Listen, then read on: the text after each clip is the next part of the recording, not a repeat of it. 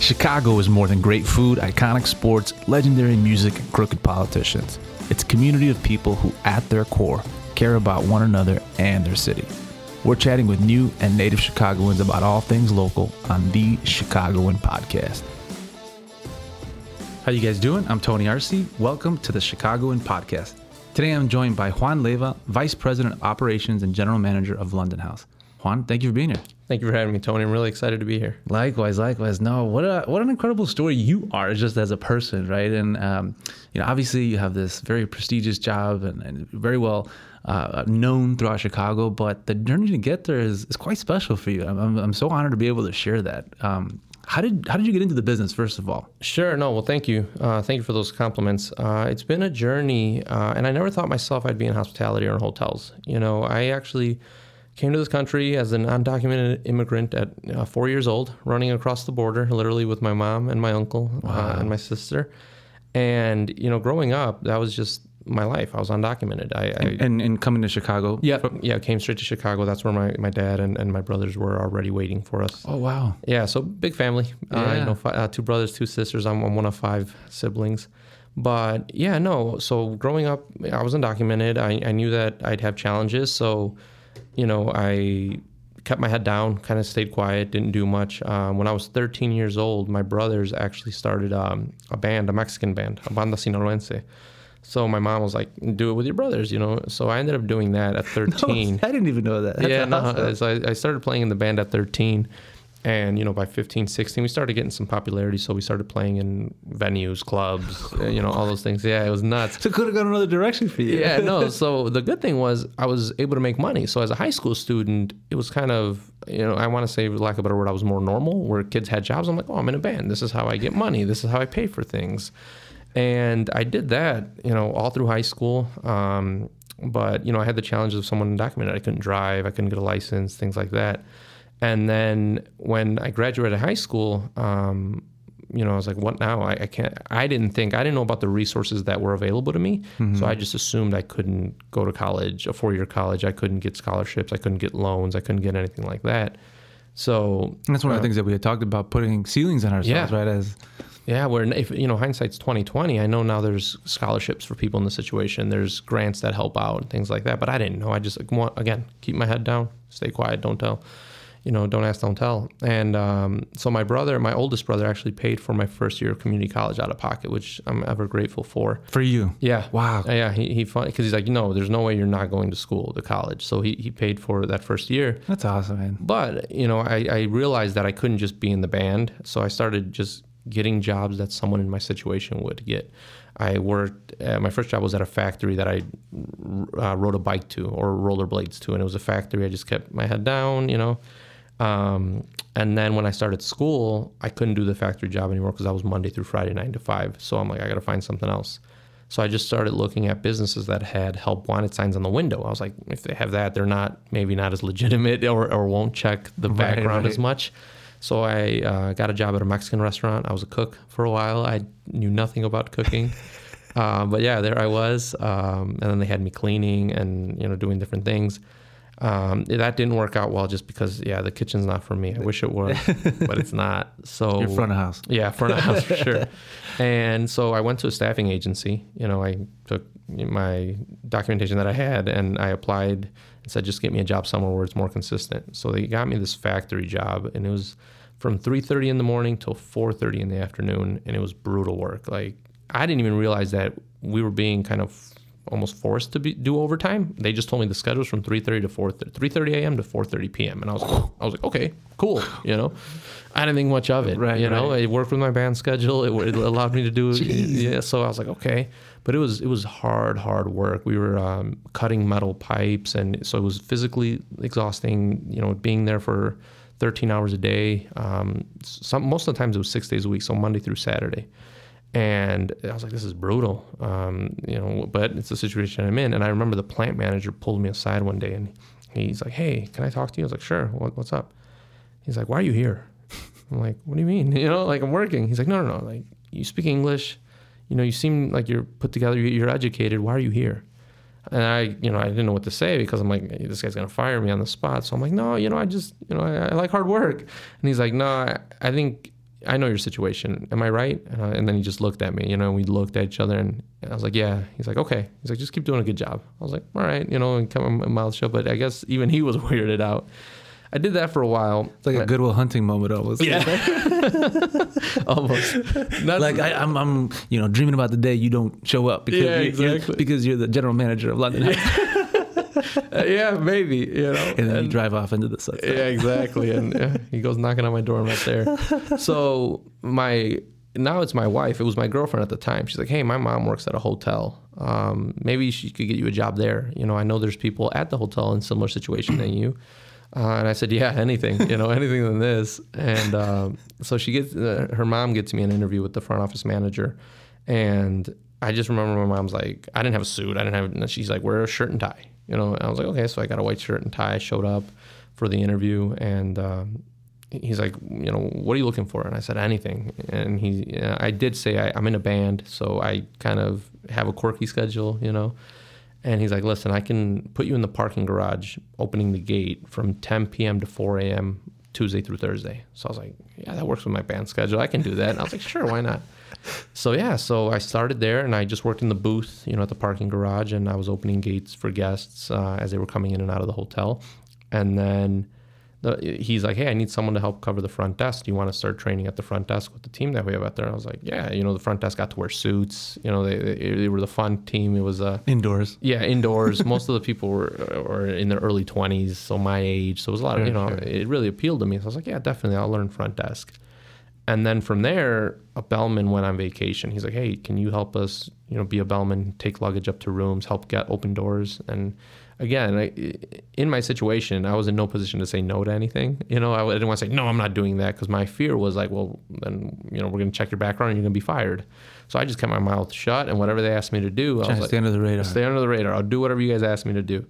Um, you know, can you help in room service, delivering food to rooms? Yep, sign me up. You know, and and so I was doing that, and I was doing the band at the time. So it was it was things were doing well. I was getting money from the band. I had a job with you know insurance and the hotel.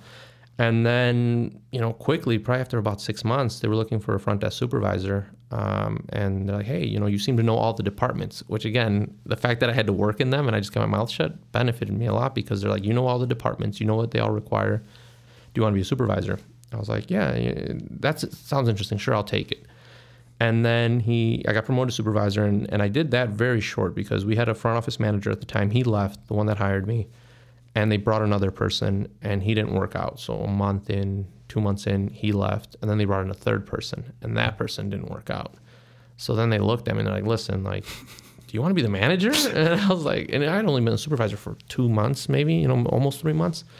And that really freaked me out. But I was like, what does it entail? And and I talked to our director of HR at the time, which I'm still, you know, good friends with today. And she's like, it's the same thing. Don't worry about it. We're not going to run any, because she, knew my situation. And she's mm-hmm. like, we're not going to run anything. You're good. So I was like, okay. So I accepted the manager position. And you know, so I was like, I figured I'll take the manager position. That way I can make my own schedule with the band. You know, I don't have to worry about the manager scheduling, scheduling me when I have a gig or scheduling me when I have somewhere to be. Right. So I was like, if I'm the manager, I control my schedule as long as I'm there when I have to be. So I took the manager position. And it, you know, I had a great team. They, they really resonated with me with the fact that I had worked every position. I came from the bottom. Uh, I understood their frustrations. So I was the manager there for I want to say front office manager for a couple of years at that point, and then our company bought the hotel across the street, and so they merged a lot of the positions. And they're like, "Do you want to be the front office manager at the hotel across the street?" It was bigger. It was nice. You know, it was the nicer of the two hotels, and I took that job. And from there, it was just you know after that it became a director position. Now you're overseeing the housekeeping department because you, you know, helped in housekeeping. So became a director there and i was at those o'hare properties for eight years. And wow. in that time fortunately my situation straightened out. I, I got you know my green card. Um, i got married i got my green card um, and then eventually i got my citizenship. And it was funny when i told their gm because the hr knew the situation but when i got my green card you know i got my social security things that i had to for my real you know retirement 401k all that stuff Sure. i had to present it so I went to the GM's office and with the HR lady, um, director, and she's like, "We have something to tell you." And the, the GM's freaking out because you know I'm, I've been a pretty good employee, and I'm like, "Hey, I'm legal now. And he's like, what does that mean? I was like, you know, I was undocumented. Uh, so, and he looks at me, he's like, but how do you speak English? I'm like, no, man, I've, I've been here since I was four years old. Like, I've lived here my whole life. I, but how do you speak English? yeah, he's like, but how do you speak English if you're illegal? I was like, no, no, that's not how it works. Is that, a, like a, a diagnosis? Yeah, right? no, I'm like, no, I've been here since I was four years old. It's just the situation I'm in. And he was, you know, accepting of it. I was freaking out thinking I'm going to lose my job because, you know, no, you, you shouldn't be here. He was super understanding uh, and they seamlessly, you know, transitioned everything over. And it was, it was I was really very blessed to be in that situation. And yeah, after eight years, I was the uh, director of operations. So I was the number two uh, of the two hotels at the time. Um, All still in, at near O'Hare. in O'Hare, yeah. I was Yeah. over those two hotels as director of operations and um, just bouncing between the two hotels, you know, because they were across the street from each other. If one needed me here, I'd go here. And in that time, you know, I, there were times where I'd work 18 hour shifts. Um, there were the longest shift I ever worked was like 28 hours, I think, was the longest shift I ever worked. Uh, a yeah. 28 hour shift. Yeah, I, I was the morning. I was the opener from 7 a.m. to 3, and then my PM shift called off.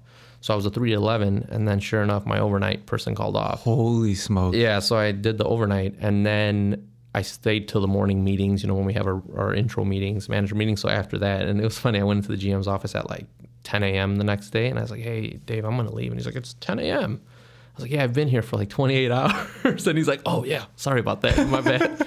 But you know, I, I bring that up because it really wasn't. It was tough to stay up and, and do the job, but I was working at this factory, killing myself for 13 hours of mandatory overtime. Yeah. So the fact that I'm wearing a suit, interacting with guests, I got to eat in the restaurant because you know the cafeteria was closed or whatnot, and the employee cafeteria, or I went to the employee cafeteria. So to me, it was like, yeah, I'll do you know 24 hour shift or a 28 hour shift. It's it's not, Right, right, right. not killing myself in this Yeah. factory. So, Yeah.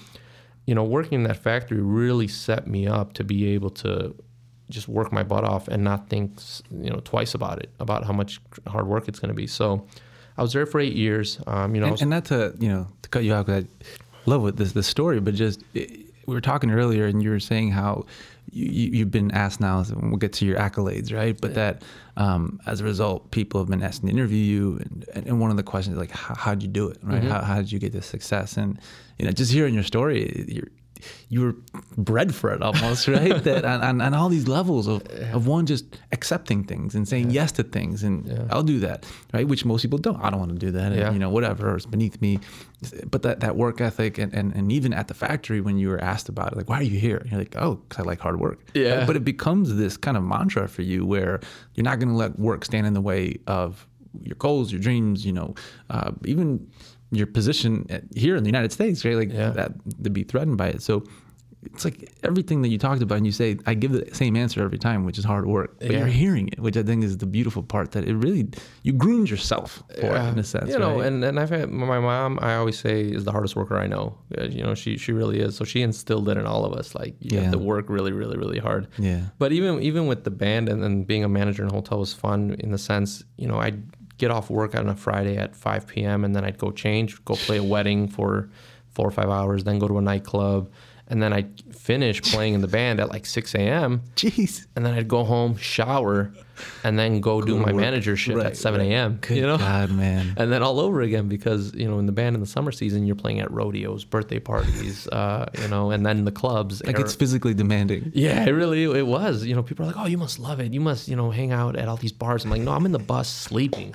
That's what I do in between gigs. I'm just knocked out, and that's most of us were." Eating while I'm walking, Yeah. like, like just trying to you know make the most of every little minute you have. Yeah, you know, and there's pictures I have of, of playing at like a rodeo, and you know, I'm, I'm coming in my work suit, you know, and I'm changing, like taking off the tie as I'm running up to the stage and things like that. So Good for you, man. it was amazing. It was it was fun. I will say Yeah. that it was it was stressful getting from location to location. Am I going to make it on time? And am I going to let the guys down in the band, or Yeah. do I have to stay late because someone called off? You know, so sure. managing that was challenging, but but again, all that set me up to know that the hard work is going to pay off at the end. And then from O'Hare, how did you get uh, downtown? So from O'Hare, you know, the company had said, you know, you're next in line to be GM. You're next in line to be GM. At the time, I was 24, 25. And GM still. Uh, general manager in Rosemont at O'Hare.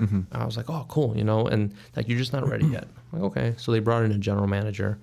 and he was very green. So I showed him the ropes of the property. He was new to the property, but he had been a general manager for a long time, and he was there maybe a year and left. And I'm like, okay, you know, I've groomed that guy, so I'm going to get the role. And then they're like, no, you're not ready yet. And they brought another person. And then uh, similar to when I became the manager, after the third person, I was like, hey, let's be real. Am I going to take over the GM position? They're like, well, not yet. You got some growing to do. And I'm thinking to myself, I've already, I'm doing everything. I'm grown. Yeah, and I'm like, I'm training these guys. So, Right.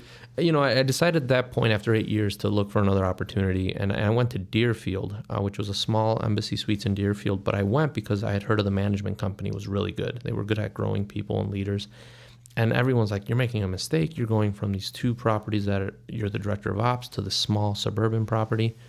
And I was like, listen, I'm not going for the property. I'm going for the management company. And and to be perfectly honest, honest with you, it was the best move I ever did. That Wow. company, you know, they sent me to leadership summits. They assigned a company mentor to me because they saw the potential in me. They invested in you. Yeah, they really did, and um, they really showed me the path of how to be a leader. Because in- Rosemont and O'Hare and the factory taught me how to be a hard worker, but it taught me to keep my head down and work hard. Sure. Where going to this company was like, this is what you have to do: be a leader. You have to work for your team.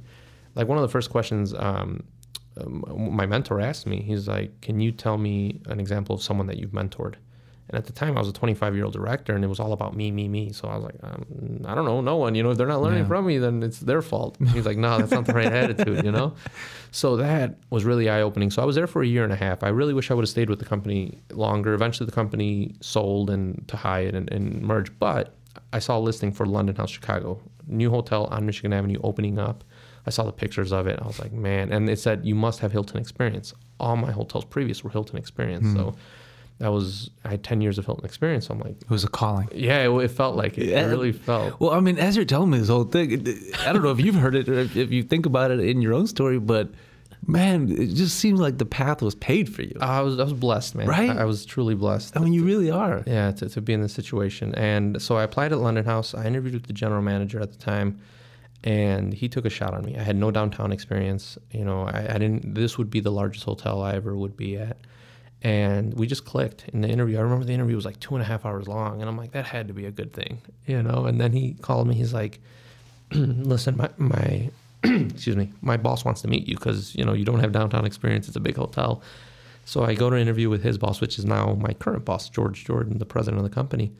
And I remember I got a babysitter for the day, and I went in for the interview. I, you know, really prepared, and then he just rapid fired, asked me like ten questions, boom, boom, boom, boom, and he's like, "Okay, you answered them well. We'll have an offer by the end of the day. Ten minutes." I was like, "Oh, Two and a half hours. 10 yeah." minutes, I was like, "Oh, okay."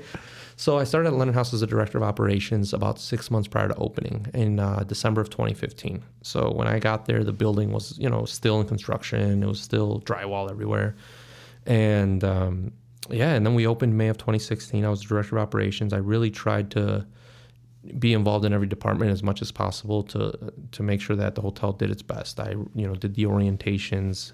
Uh, I helped in HR. I helped in F and B. I did payroll. Just whatever we could do because when you open a hotel, it's It's a lot of work. It's, a lot of work. You know, it's I, a lot of work just to run it, but to Yeah, open it, I I- mean, I uh, s- get the wheels going, right? I still remember the night before we opened. Um, you know, we're a Hilton hotel, so our inspector came to us and she's like, "Listen, if you guys don't get at least eighty percent of your rooms with working lamps."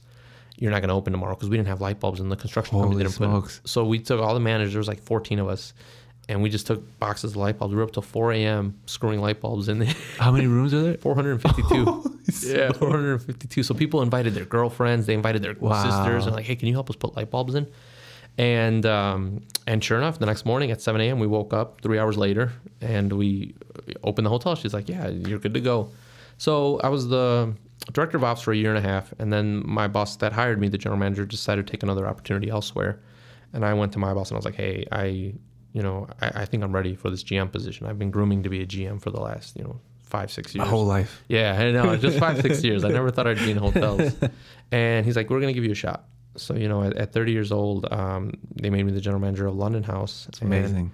Yeah. And, you know, as the general manager of London House, one, it's a beautiful property, great location, but it, it, a lot of expectations came with it. So I was able to bring in some key players that have really embraced their roles and, and have worked very, very hard and looked good for me. There, one in particular that I always mention is uh, Giovanni. He's my director of housekeeping. And I mention him because he's worked with me at every hotel I've ever worked at.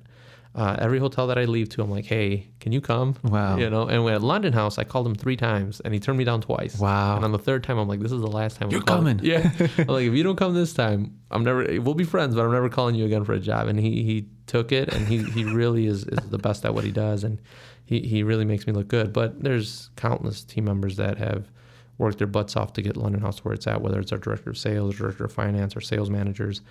And with that, um, you know, London House was successful. We, we got London House to be the number one hotel in Chicago rated on TripAdvisor, most followed. It's a big deal. yeah, it really was. When we opened, we, we said we're going to be top 10. And it was because we looked at the landscape and saw that there were really 10 great hotels. And I said, London, London House belongs there. Yeah. Uh, and, you know, when we opened, you're not ranked and then you move up slowly. When I took over as GM, we were in the mid 50s. So I was like, top 10 is where we're going to get to. Uh, I never thought number one, I'll be honest with you. I said top 10 uh, is, is the goal. And when we got to number one, um, it was just like a huge, not, not burden, but it was just like, oh, we did it. You know, we did it. And, the team members that opened the property knew that was the goal. The team members that were there knew it was the goal. So when we did it, it was just everyone really embraced it. Sure. So with that success, in February of 2020, right before the uh, you know COVID pandemic hit, um, I was promoted to vice president to help our other properties, at least in a consulting basis, help them with their And you said there's five in total? uh, five in total, and then London House, so six total Gotcha, that I help gotcha, oversee. gotcha. Um, yeah, five other hotels in Chicago that I help consult with, and I work with the GMs on getting improving their scores, whether it's TripAdvisor, whether it's their you know guest satisfaction scores, or just general operations.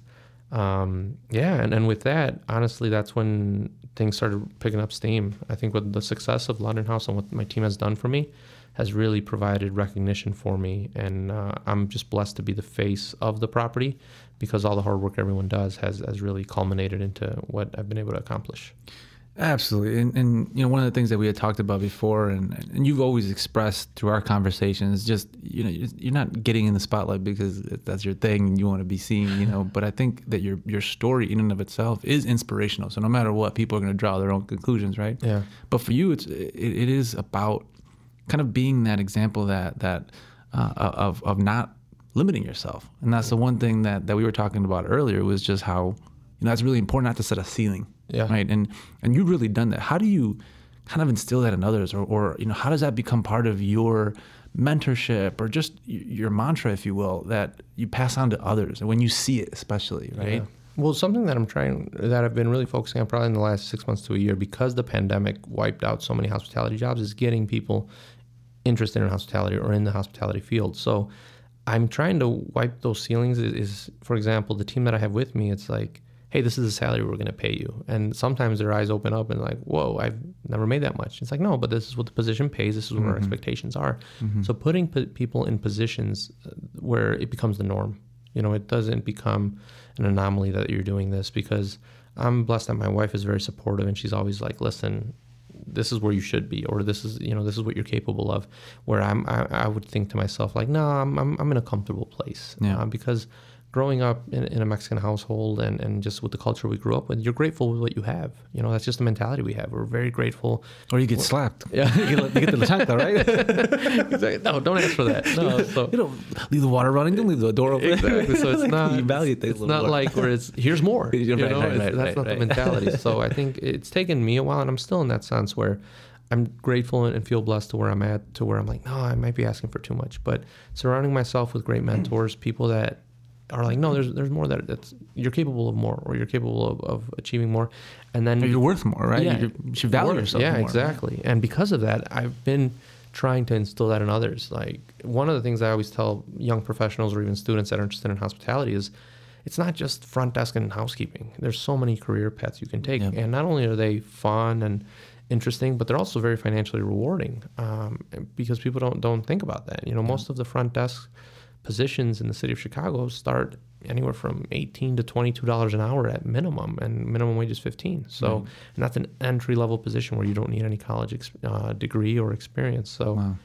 that's kind of the message i have and is, is by you know taking down the curtain and showing people what's possible because i think if you keep the curtain up people are always going to pr- put uh, glass ceilings on themselves. So i'm trying to take those curtains down and be like no it's possible I think you're doing it. I think you're doing it well. Um, you know, and I'm super grateful for you for sharing your story and being vulnerable enough to, to talk about it because I Oh, know for it's sure. not you know always your your prerogative to be that way, but to be an example for others and to lead others in that direction. So I'm very grateful for you and, and also for being a part of this community. So I'm very excited to see you know what things you have going on and if you're out there.